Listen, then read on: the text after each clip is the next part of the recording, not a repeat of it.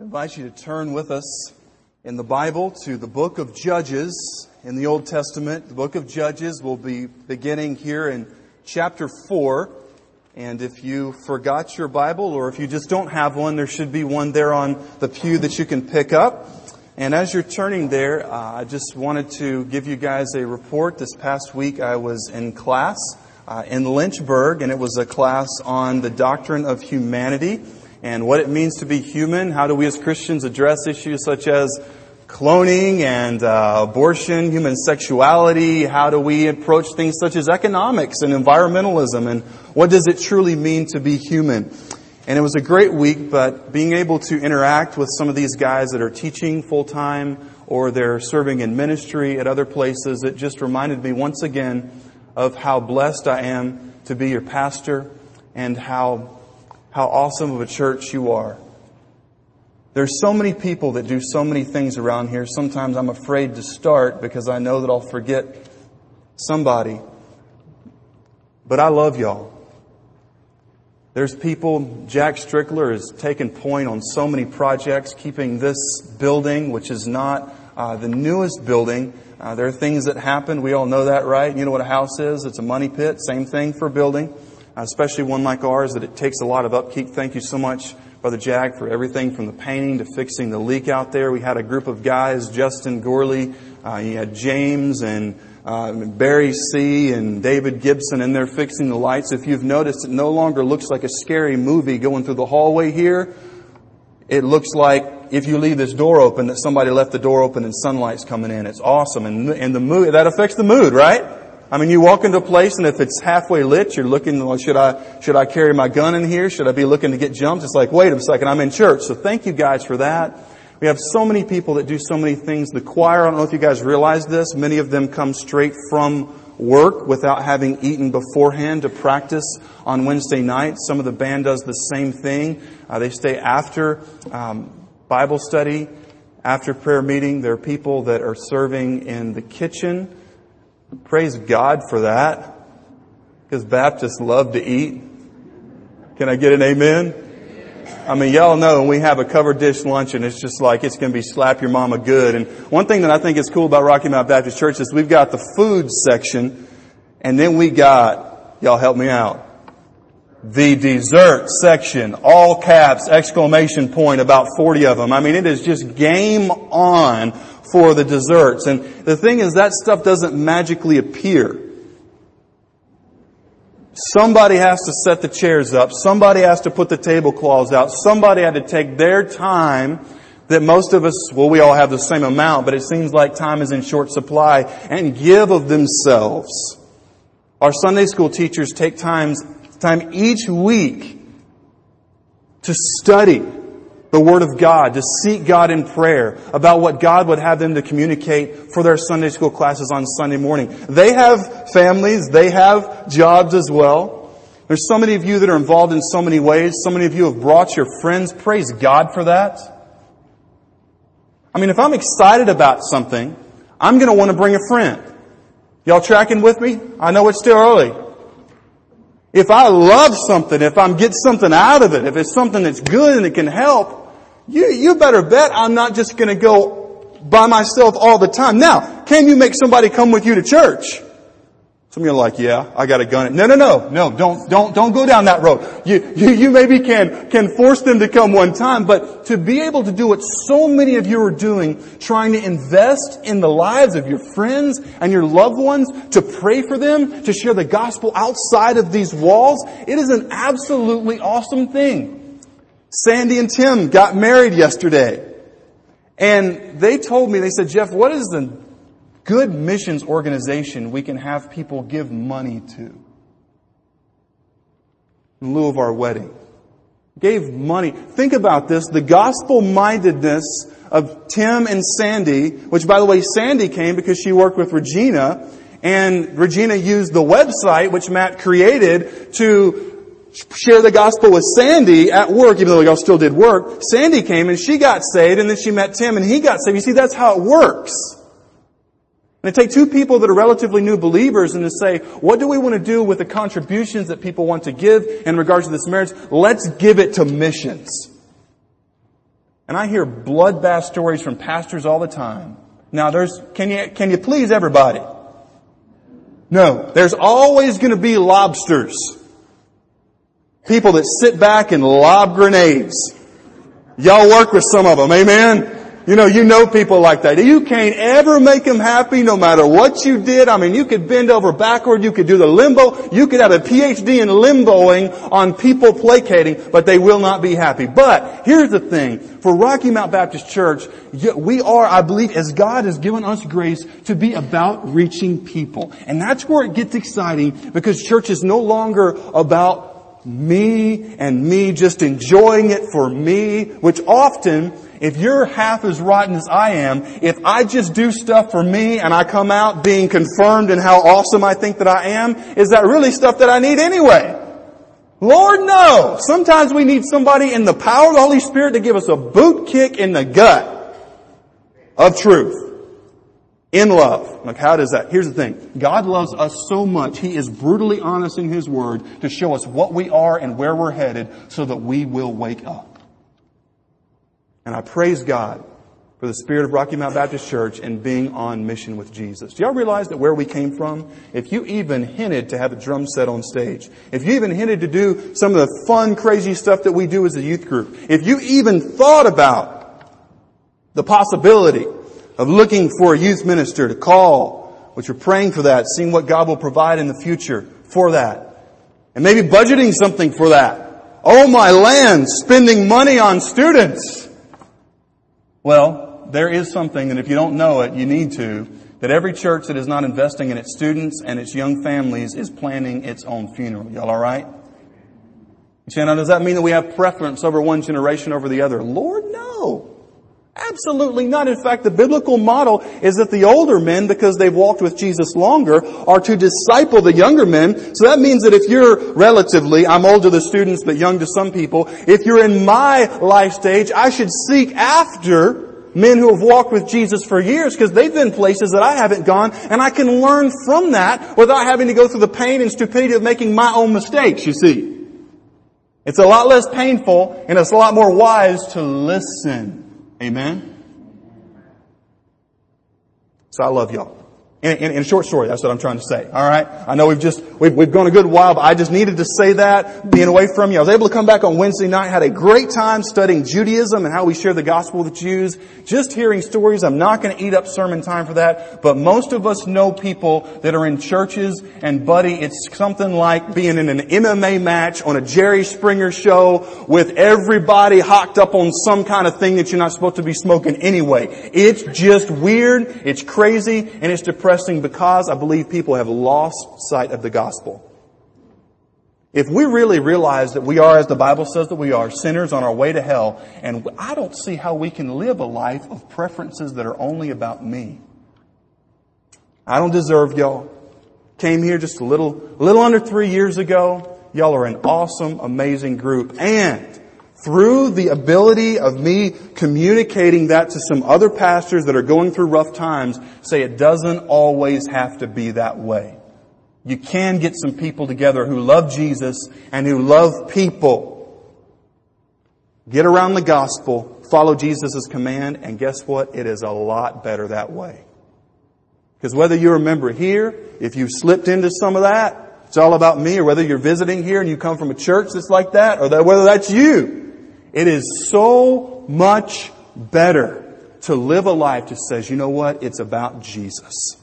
And it's about people. It doesn't have to be about me. I'm free to, it's freedom. I'm telling y'all. Alright, let's go to the Bible in Judges chapter 4, and we're going to speak on this subject today, uh, weak men and warrior women. Now you notice, weak men and warrior women, this is from Judges 4, that we did not do this on Father's Day or Mother's Day, lest we start a war but we're just walking through the book of Judges chapter by chapter, story by story. And let me give you the driving thought, the main idea right up front. The main idea here is influence, and here, this is in your uh, outline, your notes. Our main idea is as follows. You will influence others. Let me repeat that. You will, I will influence others. The question is what our influence will be. I want to encourage you through this passage this morning to use your influence to push people, to lead people to Jesus Christ, to make much of Him and to make Christ known. Judges chapter 4, a little bit of background. This is a time in which the nation of Israel was largely, except for a very few, they were unfaithful to God. If you want to take notes, back in chapter 3, there was this constant cycle that happened. The people would rebel against God. They would slide into sin. God would bring foreign oppressors unto the nation of Israel. They would be oppressed. Then they would wake up and smell the coffee. They would cry out to God and God would send someone to deliver them. He sent Othniel there in verse 7 through verse number 11 of chapter 3 and Othniel delivered the people and the land had rest for 40 years. Then they slid back into the same rut. There in verse 12, there was a special forces kind of like the Jason Bourne, the uh, James Bond of the Old Testament named Ehud. He assassinated this king named Eglon who was oppressing the people of Israel and the land had rest for 80 years. And then we come to verse 1 in chapter 4, and I'll read this, read it with me if you have your Bible. And the people of Israel again did what was evil in the sight of the Lord after Ehud died. And the Lord sold them into the hand of Jabin, king of Canaan who reigned in Hazor. The commander of his army was Sisera, who lived in, we'll give this a shot, Harosheth Hagoyim. In verse number three, then the people of Israel cried out to the Lord for help, for he, speaking of Sisera, the enemy commander, had, check it out, 900 chariots of iron, and he oppressed the people of Israel cruelly for 20 years. So, since this is the Old Testament, this is just a little note for us as we read and study our Bibles. We're going to just walk through this as it's given, and it's given as a story. We're going to make application as we go and ask the Lord to speak to us. Y'all ready? This is, this is different than preaching through Paul's epistles. This is old, stu- old school, Old Testament narrative, alright? Here is something that we see that in verses 1 through 3, the vicious cycle starts again. And then all of a sudden, we find in verse number four, this lady named Deborah. Now I know of two Deborahs that we have here today, so this is y'all's message, alright? And it is in a good light, so thumbs up to the Deborahs. Verse number four. Now Deborah, a prophetess and a wife, wife of Lapidoth, was judging Israel at the time. Now, here, here's, here is the, the background here. Where were the men? Where were the guys? They were hiding. The question for us today in the church, in many churches, where are the men? You know, I've known many families in which guess who gets everyone up to go to church in the morning? Mom does. And guess who tries to read the Bible to their children or pray with their children?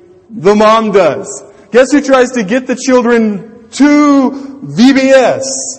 The mom does. And dad, by his tacit omission of saying anything about Jesus, is literally leading his family to hell.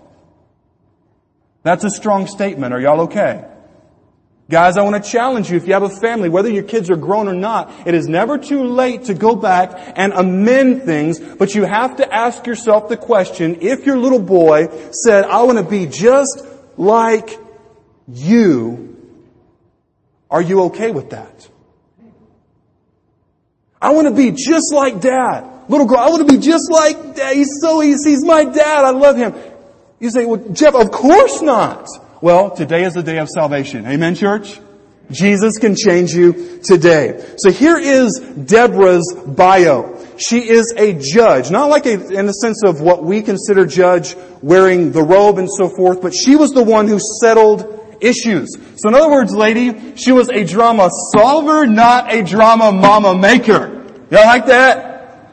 Okay, she was the one who people came to, not to share their burden so that she could get on their side, but she laid down the law. Not only that, but Deborah was absolutely committed to Jesus Christ. Now let me give you a few notes here. You say, Jeff, it says that she was a prophetess. Were there women prophetesses in the Old Testament? Let me give you several. Exodus 15:20. Miriam was a prophetess.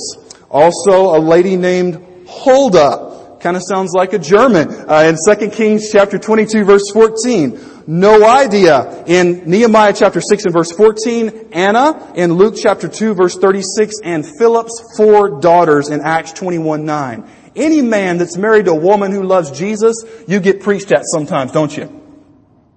And you should be thankful for that. But check it out, guys. This is just a little, this is just a little caveat for your enjoyment. Imagine being married to a woman who loves Jesus and then four of your daughters are prophetesses. Yeah.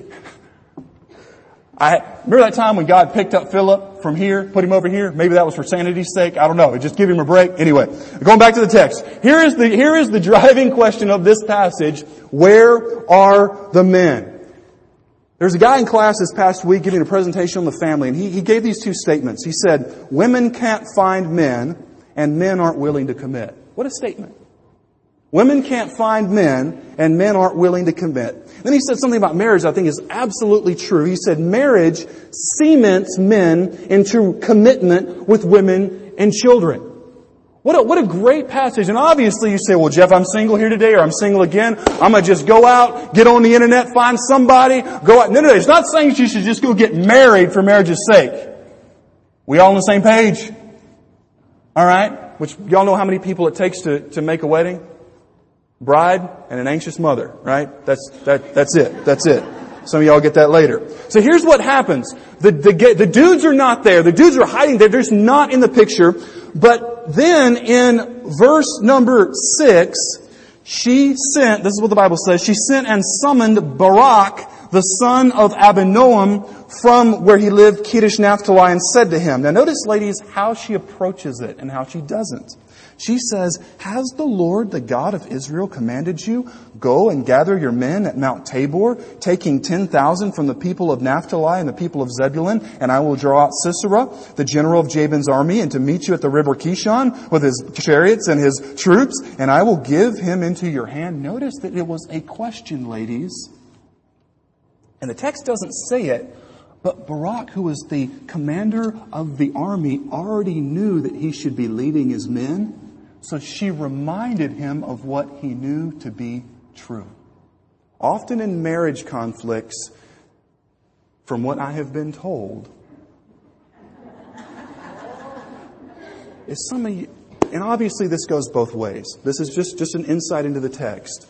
Ladies, it will get you so much further and it will help your husband follow Jesus if you appeal to him instead of command him. And guys, for the most part, if you have to command your wife to submit to you, it's probably good, a, a, good indication that you're not loving her as Christ loved the church. Because what most women have told me that, boy, Jeff, if I have a man, I mean, he's willing to lead the charge, he's willing to take care of our family, he loves me, he prays for me, he's willing to pray. I, sure, I'll follow him. That's what I want.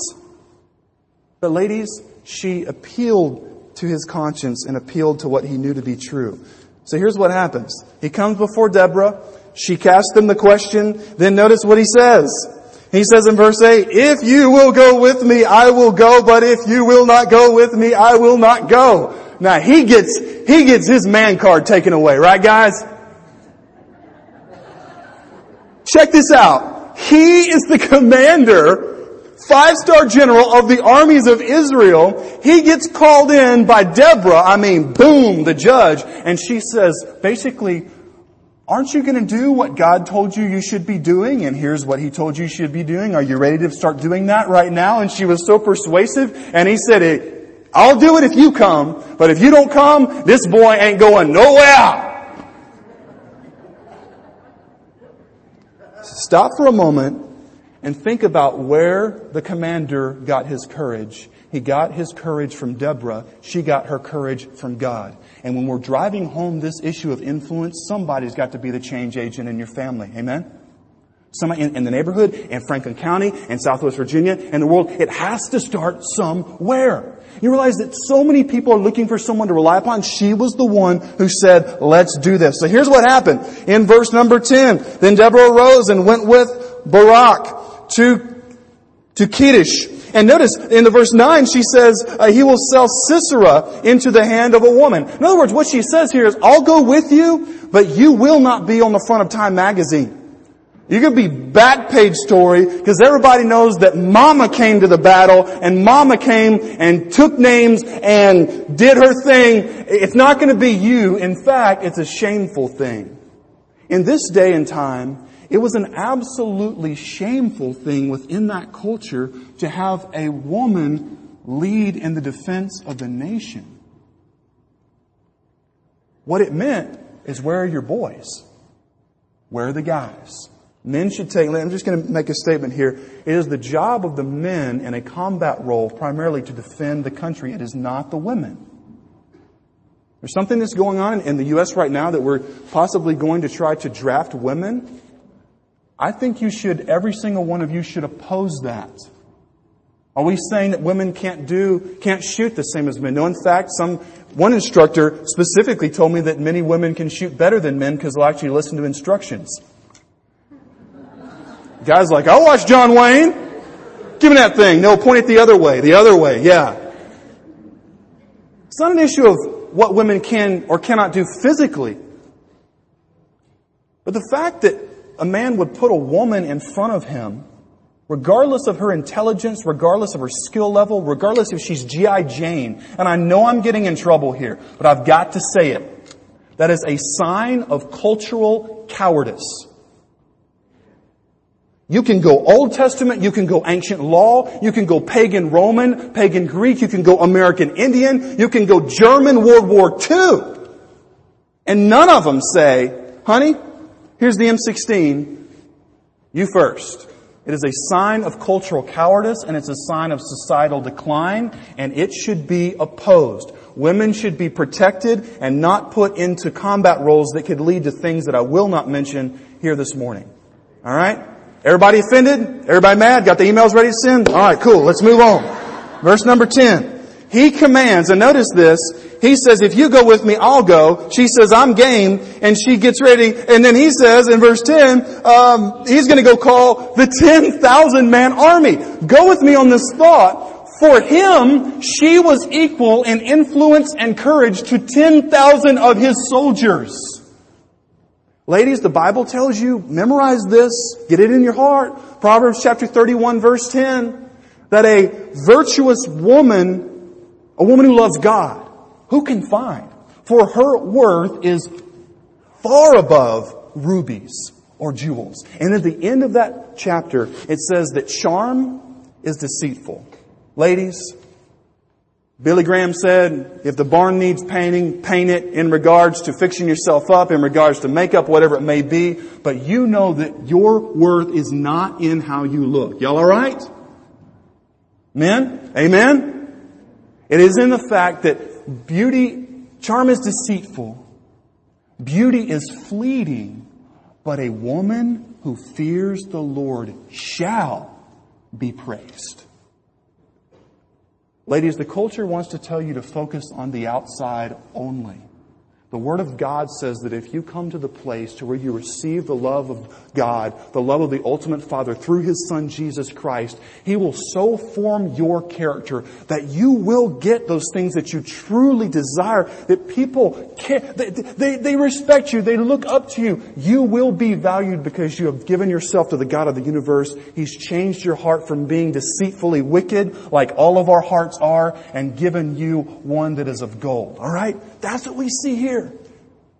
He went to get the 10,000 only after she said she's ready. So verse 12 through 13. Here's Sisera, the evil oppressor, the tyrant, thinks easy out.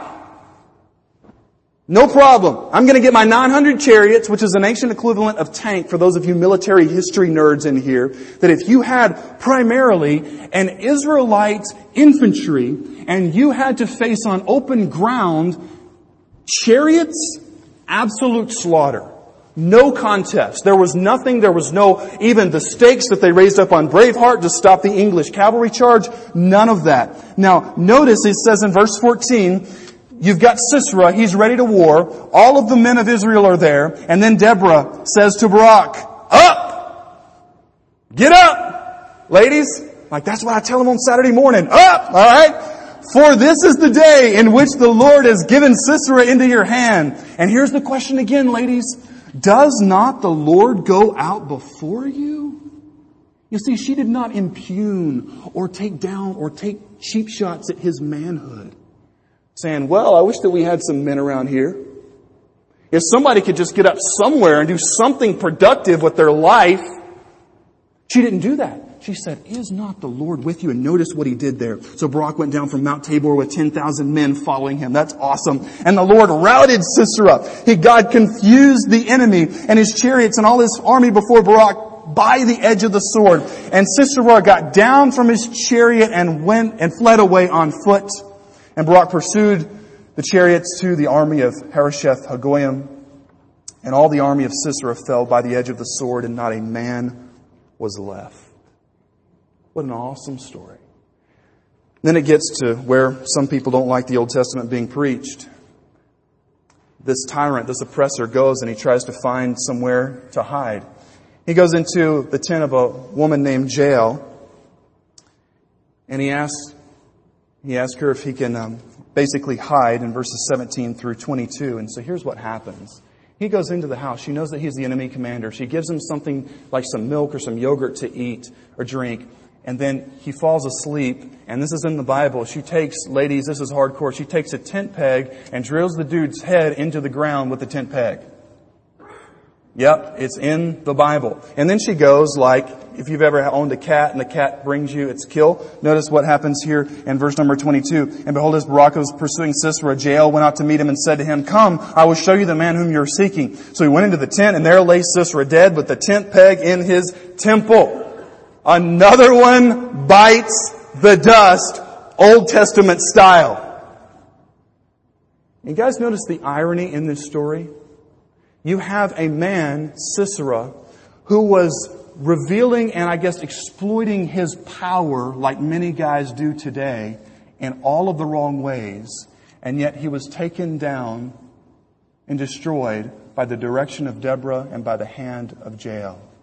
And in the midst was a man whose confidence was only gained by what Deborah gave to him. And you say, now Jeff, what is the point of that Old Testament story? Here's the application, how we can draw the bridge to where we are today. When you use your influence, even if you think your influence is small, when you use it for Jesus Christ, what will happen? Go with me to chapter 5 and verse 2. It says that the leaders took the lead and the people offered themselves willingly. Bless the Lord. What will happen is that people will offer themselves in service to God because they see you serving God and they see the benefits of that. They see, oh, I've never understood what it means to be a godly man. Do y'all realize that so many guys today, my generation and younger especially, don't have dads for all practical purposes? Dad is absent. The breakup of the home, dad is absent.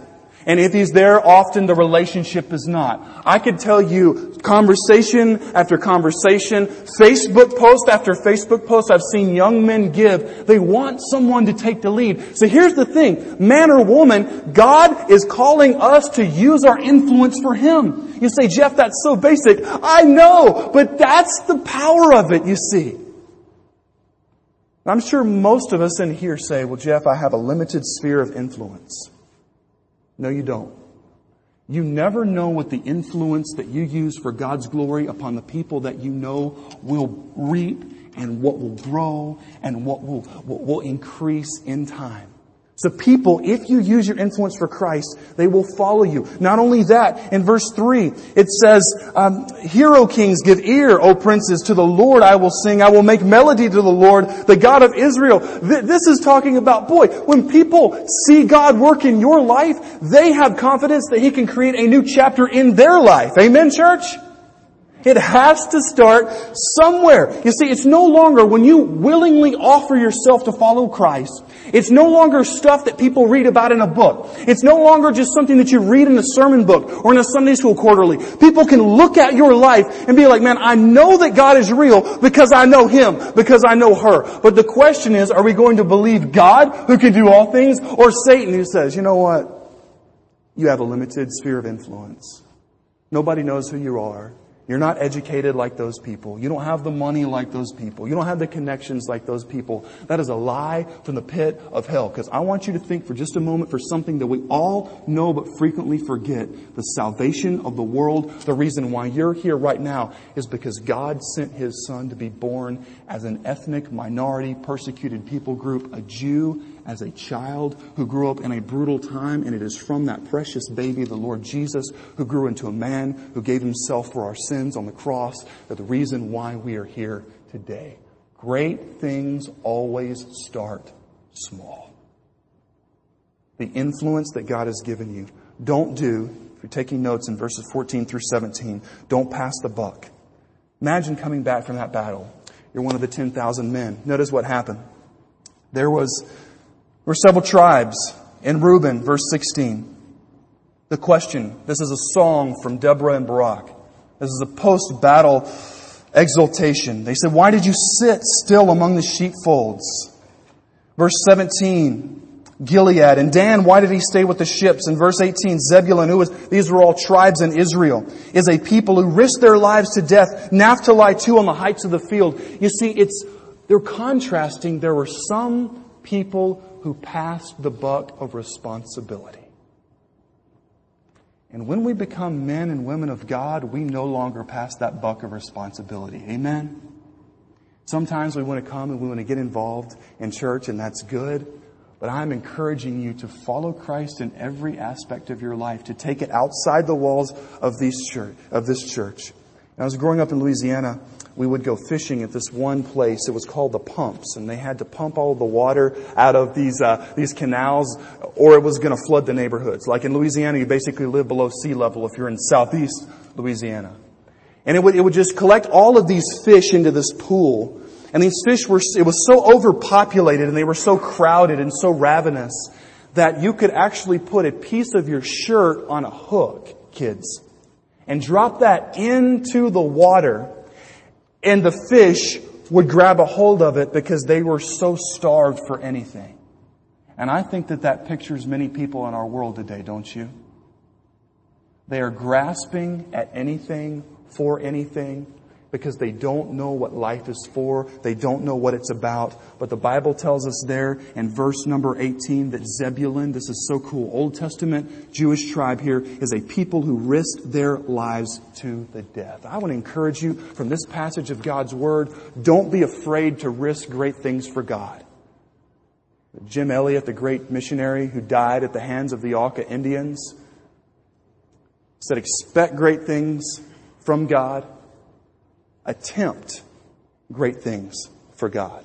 Those people that you know in your life that you think cannot be saved, that is not true. Continue to reach them.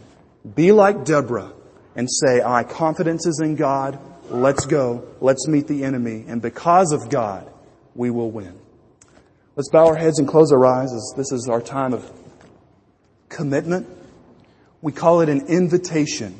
It's a, it's a time to where we invite you to where God is extending His hand of life change for you to respond to the gospel. Very simply, this is it. There are some of you here today and you know that you need Jesus in your life. You may have had a church background. You may be like the characters that we discussed. Barak knew, he knew he knew the right thing to do, but he just didn't do it. He was sitting on the truth, refusing out of fear to follow God. And there are some of you that you say, man, Jeff, I, I know that I need God in my life. I've been to church. You may even be a member of a church somewhere, may have, have had a decision or something like that, but you know that it's not truly been changed. It's your heart and your life have not changed, and you know that you need that. In this moment, give your life to Jesus Christ. The Bible tells us to repent. That means for you to turn away from your sin and put your faith totally in Jesus right now. It's not the words that you say, but it's you just repenting and giving your life to Christ. Receive what He's giving you, which is salvation and His grace. Just say, Save my soul, Jesus. Ask Him. right now. And there may be some of our believers here this morning that you have bought in to a part of the lie that the enemy has said, your influence is small. Even if you talk to that person, they wouldn't listen. They're not interested in Jesus, so why would you create an awkward social situation? And you know that you need to stand up and to tell people about Jesus. We had two people married here yesterday because someone took the, took the risk of creating an awkward situation and told them about Jesus. It's a new family that's built upon the gospel because someone was willing to obey. There are some of you, undoubtedly, that you know that this is where God would have you to be. You need to join this church. We invite you to come. There are others of you that you've followed Christ, you have been saved, but you've never been biblically baptized by immersion. Maybe you've been saved recently, but you say, you know what? I need to follow Christ in baptism. This is the way that we do it at Rocky Mount Baptist Church. You desire to be baptized? We'll invite you to come. I'll be standing down here in the center aisle just a few moments, and you just come and you say, Jeff, I need to be baptized, or I need to be saved, or whatever your decision is, whatever your commitment may be to Christ. Why don't you come? Please don't put it off. The Bible says that today is the day of salvation. And finally, for our believers, God has blessed you. You're walking with Him right now. You love Him. You sang that song, 10,000 Reasons to bless God. Why don't you just use this time as a time to where you praise Him and you thank Him for your family. You thank Him for salvation. You just, as much as your heart can pour it out, you just let Jesus know that you love Him and you're willing to follow Him. Lord Jesus, this is the time. This is your time. The time to where you invite us to obey and to respond. Lord, would you raise up some Deborahs here and some men, some commanders who even, they know the truth, but they're willing to obey today. Would you do that in this moment? In Jesus' name, amen.